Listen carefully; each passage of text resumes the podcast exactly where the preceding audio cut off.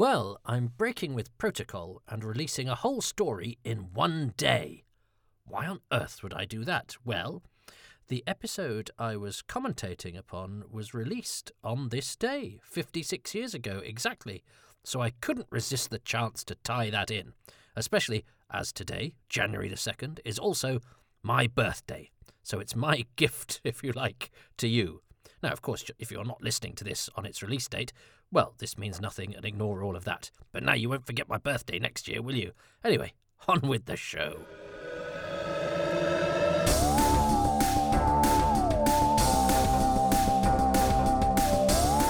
Welcome to Happy Times and Places, in which I, Toby Hadoke, endeavour to accentuate the positive about a Doctor Who story chosen by a friend of mine.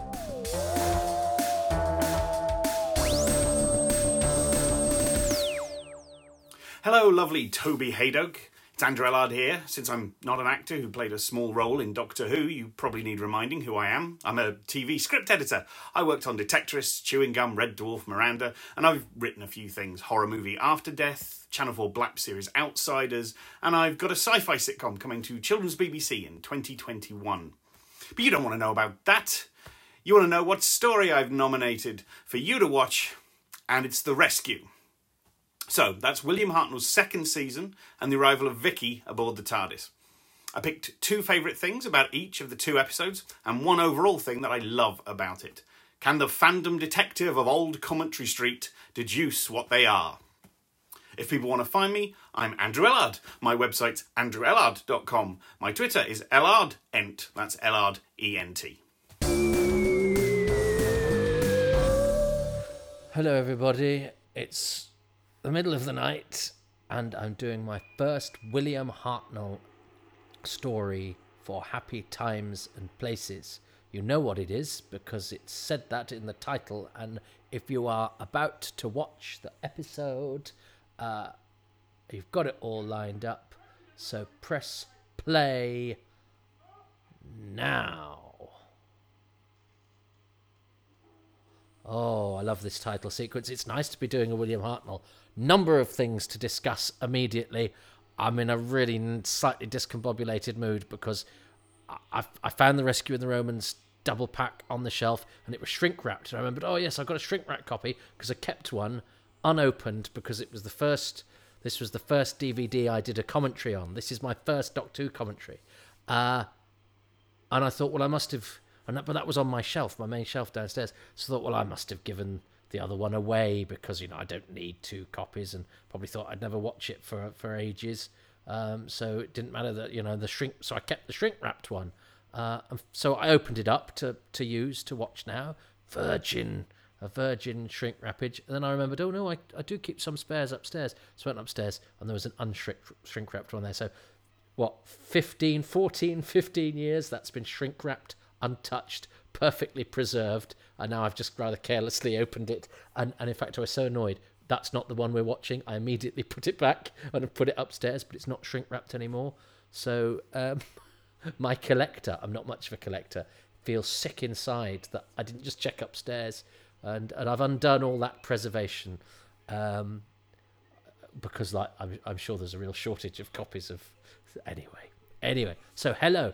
I'm I, I, I also this is also different because uh, out of shot and out of earshot, uh, my my other half is watching. Which is saying because um, I would have quite liked to, to have interrupted or, or knocked on halfway through, so I could have gone, "You can't come in," uh, which will will become a, a favourite pastime of watching this. Uh, and the other reason, apart from this being my first DVD commentary uh, is that this episode, episode one of The Rescue, The Powerful Enemy, is one of the few episodes of Doctor Who to have been transmitted on January the 2nd, which is my birthday, which uh, I know from bitter experience is the worst day in the universe because everyone's asleep or hungover or sleeping off their hangover. Uh, or or sleeping off their delayed hangover because they've got through New Year's Day and have really taken the next. So you look in your diary, it'll say January the 1st, New Year's Day, January the 3rd, back to work. In the middle, there's a big black hole of nothing and certainly no social engagements or birthday parties. So, uh, solidarity with the, the rescue. although it was a, it was really highly rated. Um, it got really good viewing figures, so obviously everyone was hungover and staying in. I love Vicki's costume. This is, this is Maureen O'Brien. It's Vicki, uh, who I used to be quite cross with because she didn't do many interviews about Doctor Who, and when she did, she came across as really dismissive. Um, having met her, she's the loveliest woman in the world. And actually, now that I've spoken to her, I can see where a sentence where she might say something like, "Well, I'm only doing this uh, interview to plug my book," may sound sort of may read as brusque when written down, but actually, when you hear it come from her, it, it's she's not being remotely dismissive of Doctor Who. It's just her. It's it's just her sort of bluntness, which is in no way disparaging. So it was really interesting to to encounter the person and to hear her say the things that I'd the sort of things I'd seen her say written written down that had made me think, oh, she doesn't like Doctor Who. She's she she's fine about Doctor Who. She's had a fantastic career. So in the eighties when we were sort of uh, you know wanting to read interviews with companions and people, she was busy doing high quality work. So um, probably didn't have an awful lot of time or indeed inclination, which is fair enough. I met her at the 50th anniversary uh, thing, and I and I needed to interview somebody from the rescue. And as we will see, there's not much of a cast or crew, uh, and those that there are, I'd already spoken to in the commentary.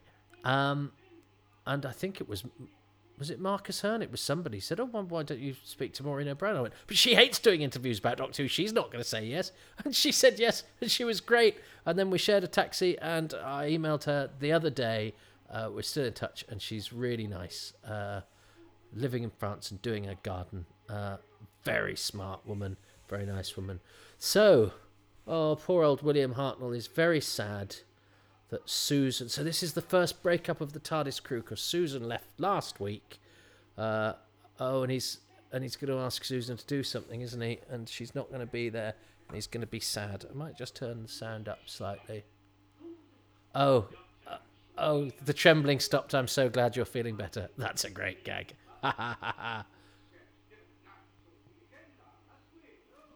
This is non-alcoholic, by the way. I'm having a late night beer and watching Doctor Who because I love Doctor Who. I don't know about you. And I do love black and white Doctor Who.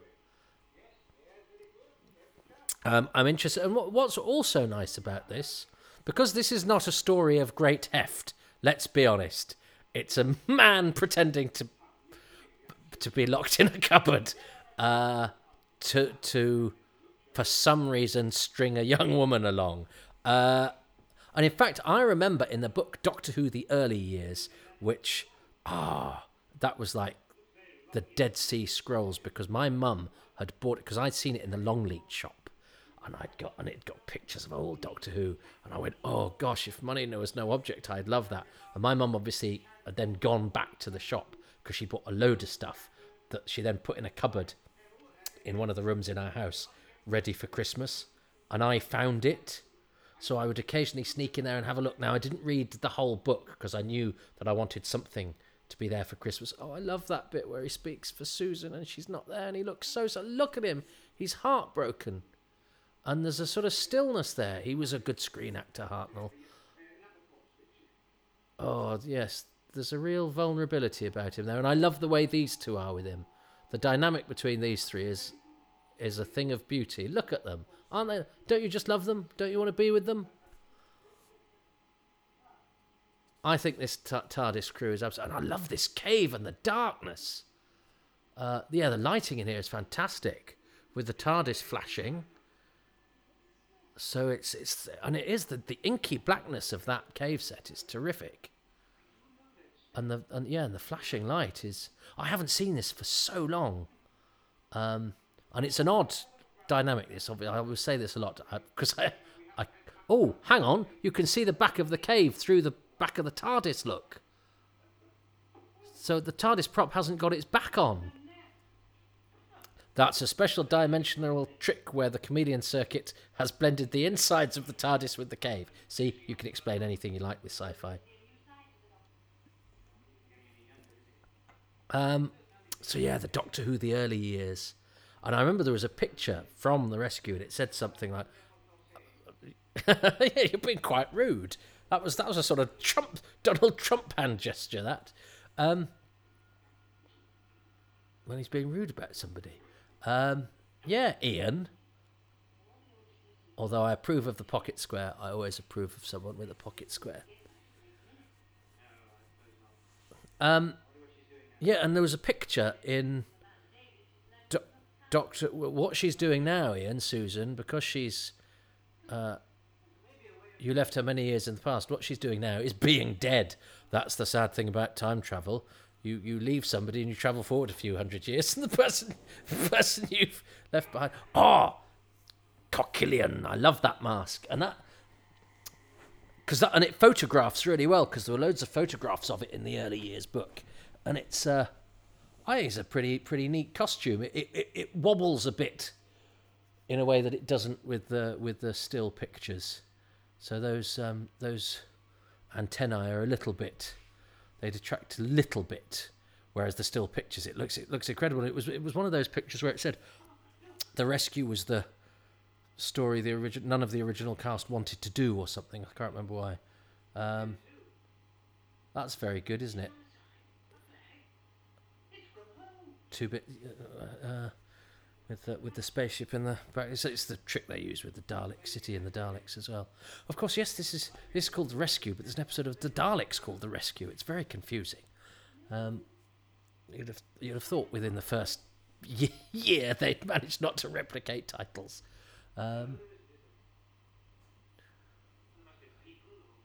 uh, so yes, so the uh, yeah the early years made an allusion to the fact that the cast didn't originally want to do this script. Not quite, and I'm sure I, it, it explains, but I remember that, and I don't remember the the details. Apart from obviously there is there is a certain certain subtext of going why why is Bennett kept Vicki alive, and what exactly does he want to do?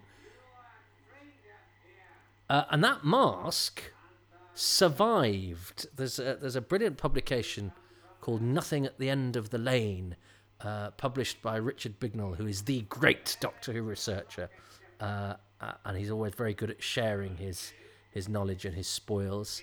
He's a very he's like an oracle of arcana, and um, there's some photos of what's left of that mask um, because it was rescued by scene then who then I think hired it out uh, and and changed it for fancy dress and things like that. So you got this this great relic of Doctor Who, and it had lost a few. I think uh, you can see the the antenna aren't on for this world anyway. Um, but nobody knows where it is now. But it survived then, and there are you know relatively recent photographs. Although I think it's since gone missing. Some of probably a fan who isn't like Richard bought it and has kept it in a cupboard and gone, I'm the only one who's got this next to my shrink wrapped copy of The Rescue in the Romans DVD that I've kept in my shrink wrap because I know how to look after things. Oh, I'm never going to forgive myself for that. I did just before I started though. I did just look on. Yeah, I, I could buy one for twelve ninety nine. So, um, but it's just the fact. Oh, yeah, I remember when I first watched this. Barbara falls off a cliff. That that is that's a great shot. Look at that you forget how close they go up, go in in black and white sometimes. Uh, and with with the rest, you know, with, with the restored picture, because obviously when I would first, actually when I first saw this, it was in decent quality. I was very lucky with some of the the bootlegs I got, and I remember the rescue being being actually particularly good quality. The Aztecs was a mess, and the invasion was a veritable mixture of textures, but this was all right. I like his now as regular viewers will know I do like a bit of neckwear, but I've never worn anything like that. I wonder what you call it. It's not a cravat, is it? It's a. Do you know what that's called? A ribbon, a neck ribbon. Don't see those nowadays. Uh, Koquillion, that's a good name, isn't it? And Koquillion. Now, I sometimes don't mention things that I think are obvious. However, Koquillion is credited as Sidney Wilson, which is a mixture of the names of Sidney Newman and Donald Wilson, who essentially created Doctor Who. Yeah, look, the TARDIS hasn't got a back. Um, and of course, well, I don't want to spoil it for my other half who's never seen it, but uh, Sidney Wilson is not a real person because the actor playing Koquillion is also playing another character in this episode. Uh, oh, and the list of suspects is huge. Now, this is what's going to be interesting. I don't know why Andrew Ellard, who that's the beautiful thing about Doctor Who, I'm a great admirer of the work of Andrew Ellard, who has nominated The Rescue, and he's given me two reasons. He's very, I didn't ask him to, and it's, but, but because it's it's only a two part, he's giving me two reasons per episode and a bonus reason, so five in total, like I would get for a Russell T Davies or Modern Who episode, which is exactly what I uh, would have hoped for, even though I didn't suggest it to him. So he's a smart guy. But the beautiful thing is, and I love his tweet notes that he does on Doctor Who episodes and films and stuff. But I've never actually met him, and I don't know him. Um, but I just sent him a message and said, "Will you do this silly podcast thing of mine?" And he's responded, uh, fascinatingly, uh, and um, but I would be interested to see what what he chooses and why he, as a, a great man of scripts, has chosen this story, which is very much an introduction to a companion, and not an awful lot else. Um, I would, I, I, think of it although people do like it, I think people like it because it's short. Because I think a six-part black and white is quite a, is quite a big ask for today's audience. Whereas this is the length of a, this whole story is the length of a, is the length it takes to do a modern story. Um, but yeah, I I would be interested. I'm sure he will choose. Oh, I should have got a pen and a thing. I will have to remember what my favourite things are. Definitely, I'm think I'm going to choose the bit where he calls for Susan and she's not there and he's really sad. Um, and I suspect I would be surprised if Andrew didn't choose that. Uh, he's not going to choose the fact that it was broadcast on my birthday. Although I hadn't been born then, by the way. There were quite a few January the 2nds to come before the one where I was sent mewling and puking into this world. Ah, I love, I love William Russell. I love William Hartnell too. There's something really comfortable about uh, about this TARDIS crew. I really like being with them. Oh, and I really like, I'll tell you what I really like. I like the fact that they've gone to the effort of putting the set on an angle because obviously, as we saw in the model shot, the spaceship is broken into three, and, and on the uh, on the uh, on the rocks like that. But you can, and that's how they've done it with the set, and not with. I don't think with tricky angles. I think they've actually they've gimbaled it up, or they've they've they've yeah they've built it on an angle, and that it sells it. It's brilliant, and she's so good too. And I love her costume. I love her uh, her neck thing round her round her round her neck. Neck things go around the neck. I know. Yeah. Neck things, neck strings. Oh, he's so mean to her.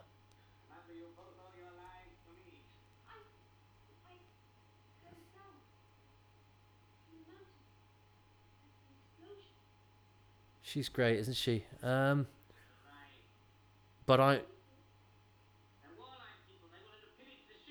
Yeah, he's um. I mean, he's not trying to be nice. I have to say.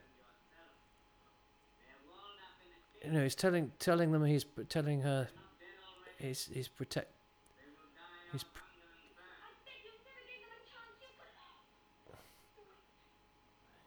yeah. She was and she was originally she wasn't going to be called Vicki, was she? She was going to be called Tanni or Lucky. And I have I was have a script for the Space Museum, which is a later story where she is actually written as Tanni.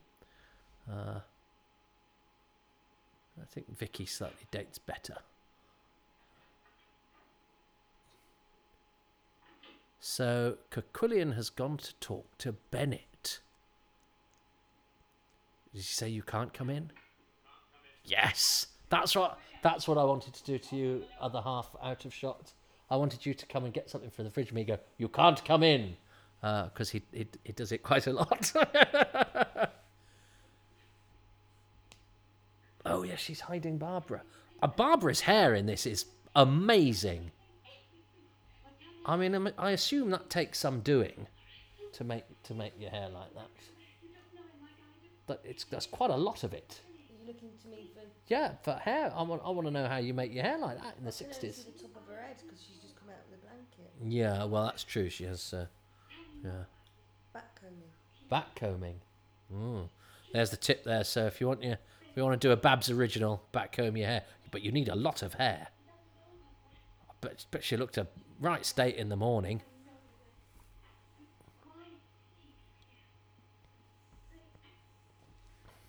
It was interesting that they, you know, they pretty much they they replaced Susan with somebody who's sort of the same age and Susan's slightly weirder, I think, and I don't mean that pejoratively. I like it when Susan's weird. She's got a really uh, sort of big-eyed, sad, innocent quality, hasn't she? Yeah. I wonder if this was her audition piece. It's a nice bit.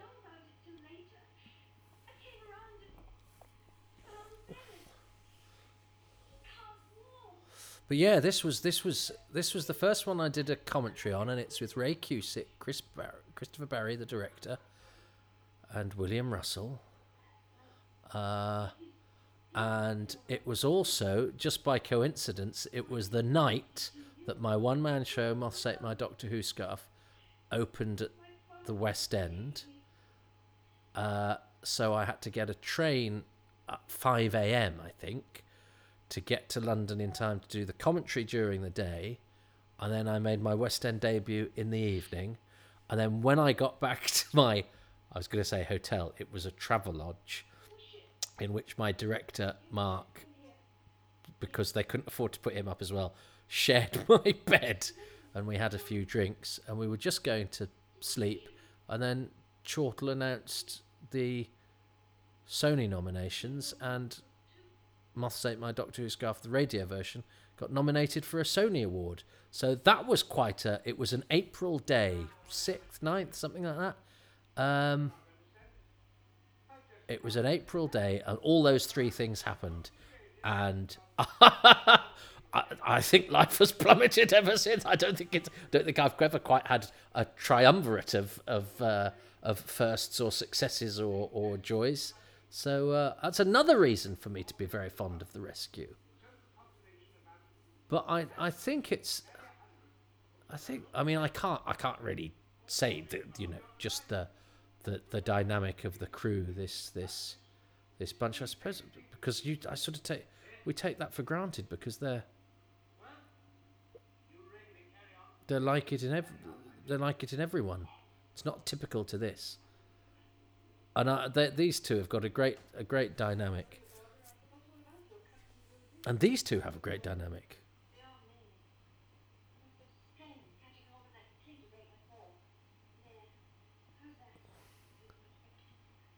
Oh she's she's so lovely vicki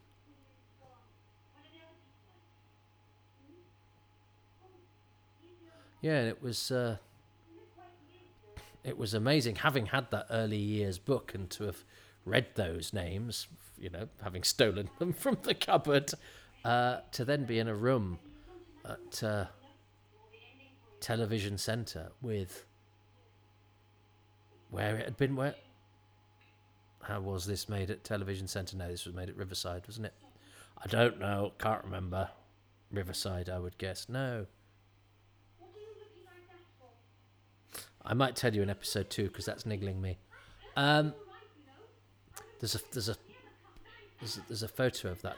We've got we've got lots of lovely black and white photos from these days, and the, those f- design photos that Ray Cusick gave to the early years book. And the early years book w- I'd taken with me to get signed.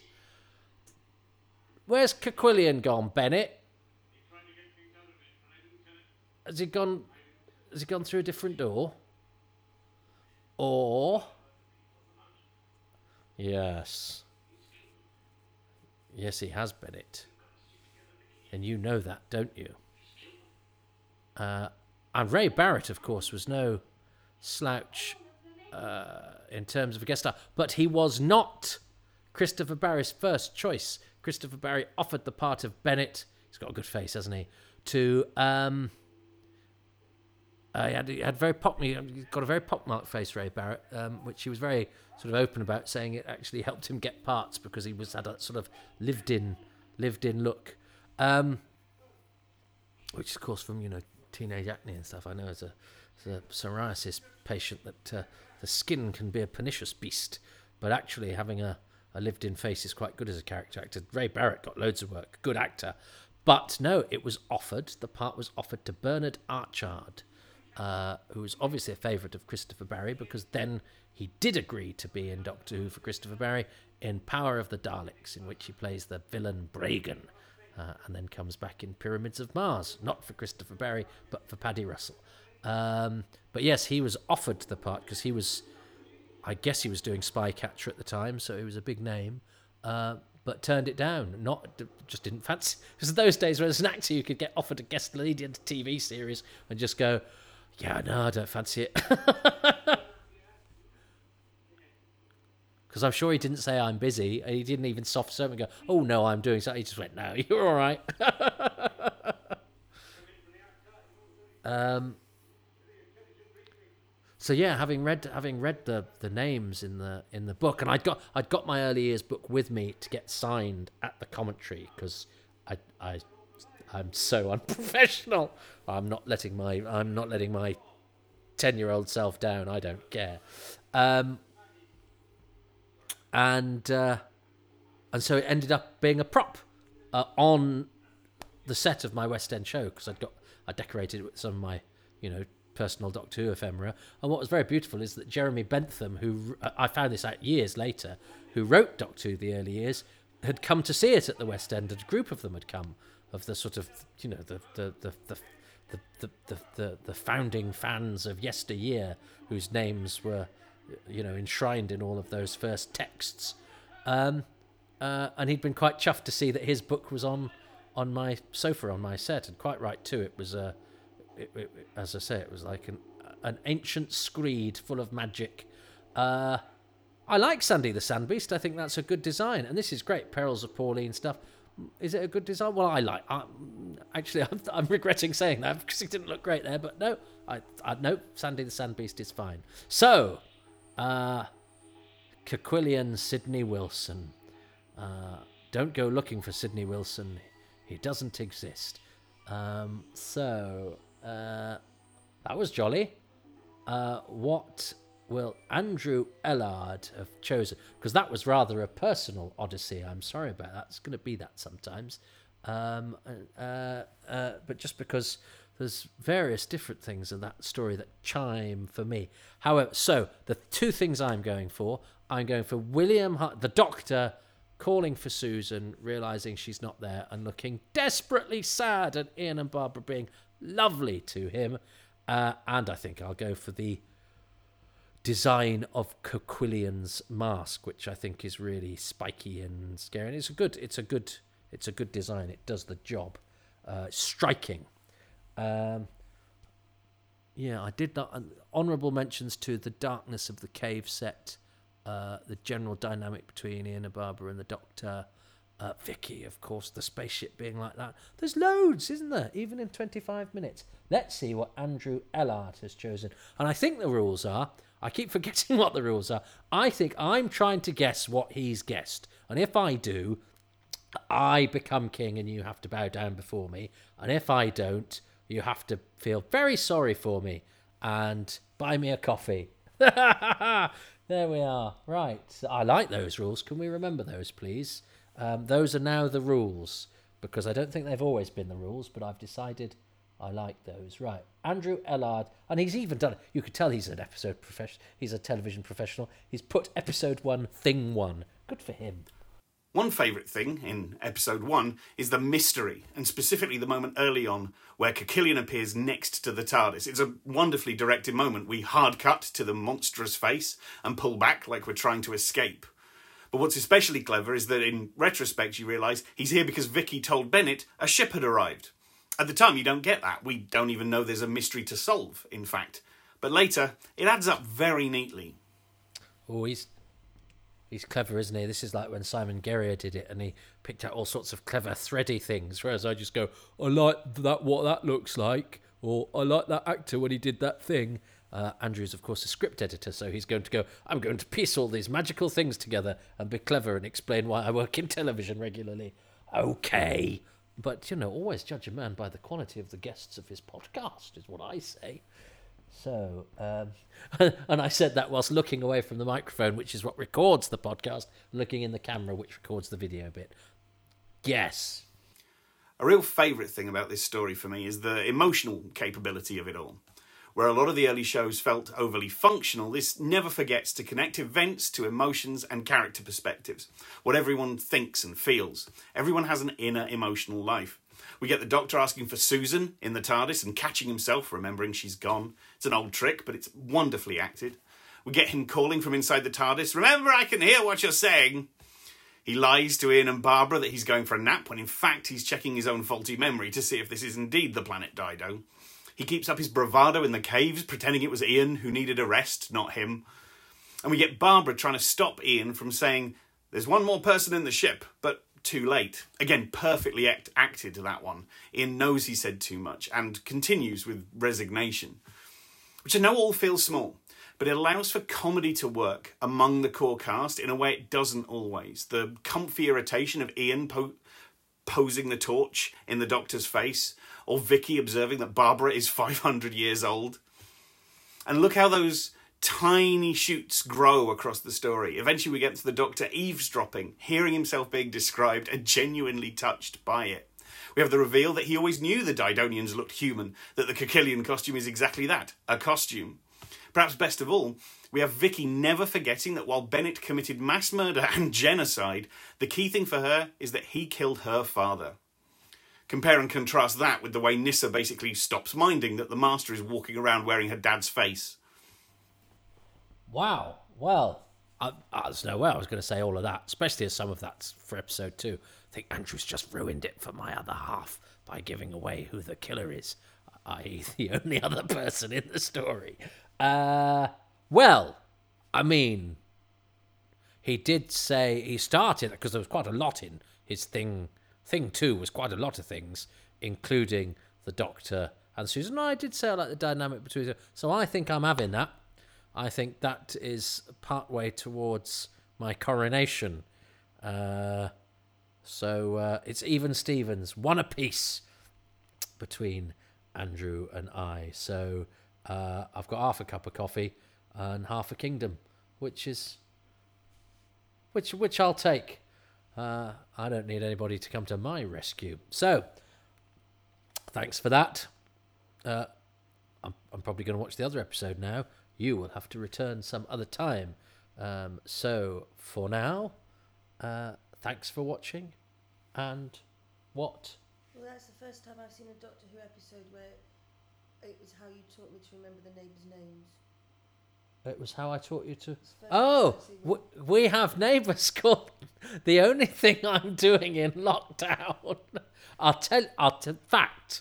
We're going to leave it on a because what happens is when I talk when the episode's not on, it means that I've then have big gaps of the episode where I haven't got anything to say. So I'm going to leave you on a cliffhanger to explain that contribution. Um, so come back next time, unless I do two episodes at once, which I haven't decided yet. But anyway, in episode two, I shall reveal all. Uh, but for now, go away. You can't come in.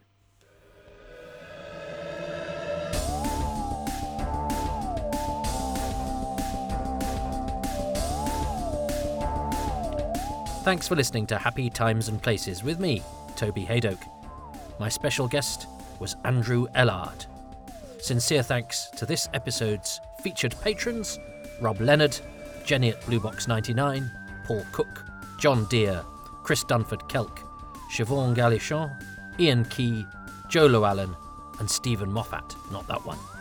The music is by Dave Gates, and the podcast artwork is by Dylan Patterson.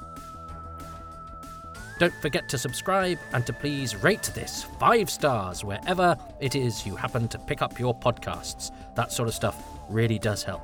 Oh, and why not subscribe to my YouTube channel as well?